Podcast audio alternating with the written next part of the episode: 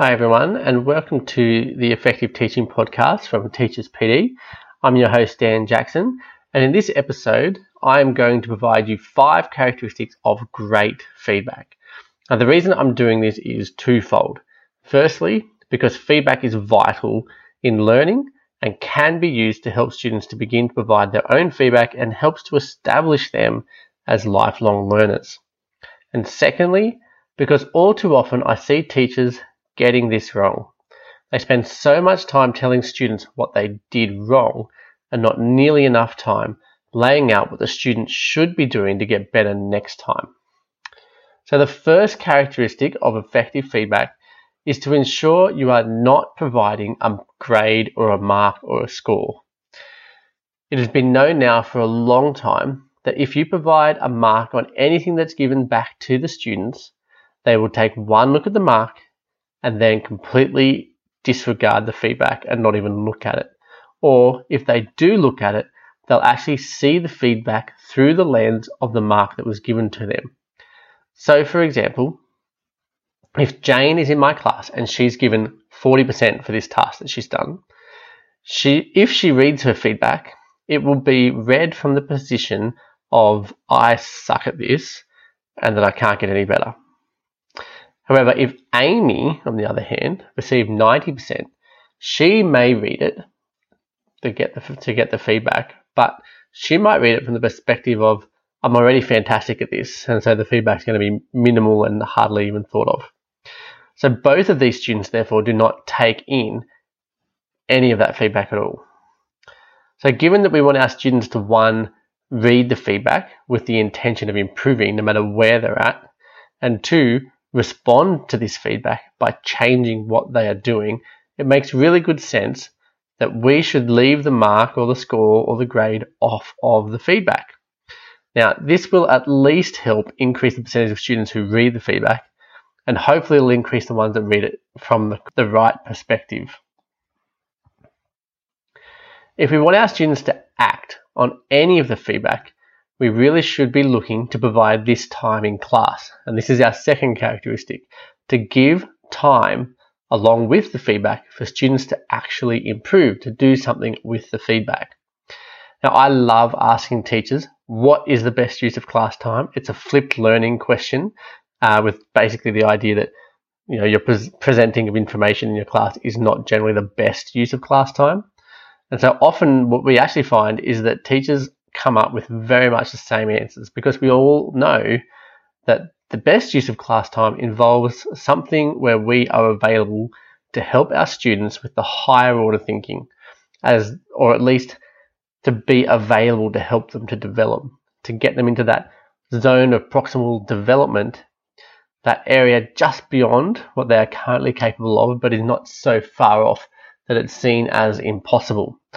Uh, this zone normally requires some form of help or coaching or something from the teacher, and this could be in the form of you know uh, immediate feedback.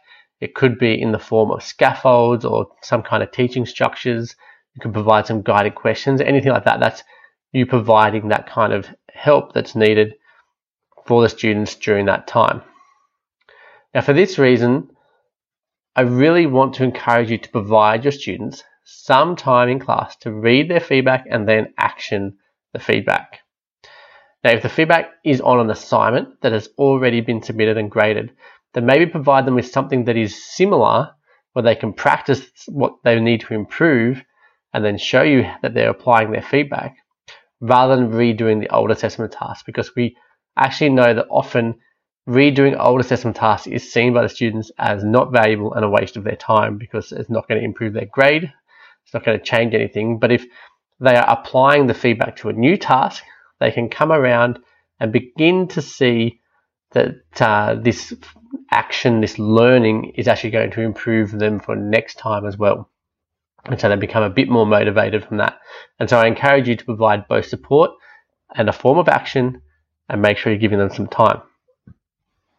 Now, our third and fourth characteristics I've actually just kind of mentioned up there when I was talking about providing them with time, but I'll quickly go over them. The fourth characteristic is to provide the minimum support needed for the students to improve. So this is where you might be providing that scaffold or you might give them a link to the content so they can reread stuff or revise something that they got wrong in what they gave you. Or you might even pair them up uh, to work together in some kind of activity where they are working and essentially being that kind of scaffold for each other as they apply the feedback to a new project.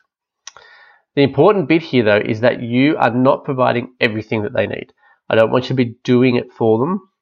You are providing the coaching that they need.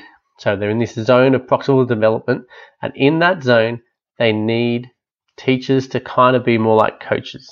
Now, I come from a PE sports teaching background, and so we know that with coaching, it's really what you need in this zone of proximal development because this is where you're going to improve. So, if with coaching, the coach is watching what the athlete is doing, providing them with feedback about the results, but also more importantly, the feedback about the techniques that are used or feedback around you know what the athlete is looking at as they go about executing their skill, their ability to read the play and what's going to happen next.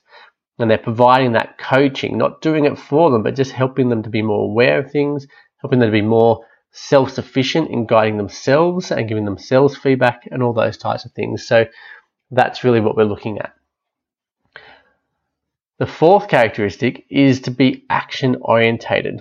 So providing feedback that actually has something to do. So your feedback should specify something the student can do that will help them improve in an area that they are struggling with. So for example, if Joe provided information that was incorrect in his presentation, you might tell him he needs to revise this specific content. Then he needs to create three flashcards on it and go over them until he knows them. But if Sam, on the other hand, struggled to look up at the audience as he spoke, you might provide actions such as practicing his speeches in front of his family and friends or before you, before he has to do it in front of his whole class. Or maybe you're going to give him actions where he will improve his confidence, such as putting his notes on cards with the keywords in bold to help him to not lose his place. Or maybe you're doing more practice run throughs in front of a mirror so that he really understands what he's talking about. He knows that he is competent in that and can then focus more on the audience and reading what's going on around him as he does his speech. Now, it is important that these actions will help improve future performances. So it's not just about the current performance that they have just completed, it's about how it's going to improve them for the next time they have to do a similar type of performance, or maybe even another just performance that's slightly related. Now, the final characteristic is to minimize the praise that is for praise sake.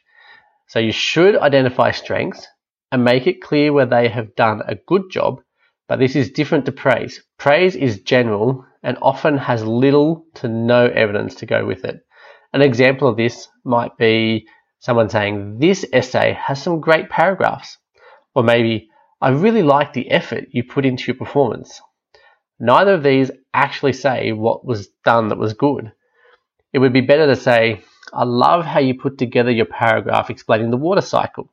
It painted a clear picture in my head when you provided such a great example. Or maybe you were very energetic in your defense, which provided really good hustle and put pressure on the opposing team, allowing us to steal the ball more often and make more uh, and made us more likely to win. So you need to make sure that you provide specific positives rather than general praise. General praise is inauthentic which students can smell a mile away. It then makes them less open to your advice for how to improve. So just keep it real with them and they will appreciate it. They may not straight away, but definitely the more that you are open and honest about this, the more they'll appreciate it. So they are all our five characteristics. Obviously, there could be more that I could apply to great feedback, such as being future orientated.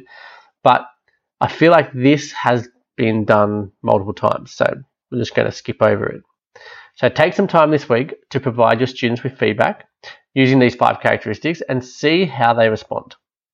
I'd love to hear how it goes in the comments. So I want you to go to my site, teacherspd.net, find all the podcasts. This one will be at the top, or well, at this point, and leave me some comments. Tell me how it went, whether or not your students responded to the feedback, and all that kind of stuff. I really want to hear how it's going for you.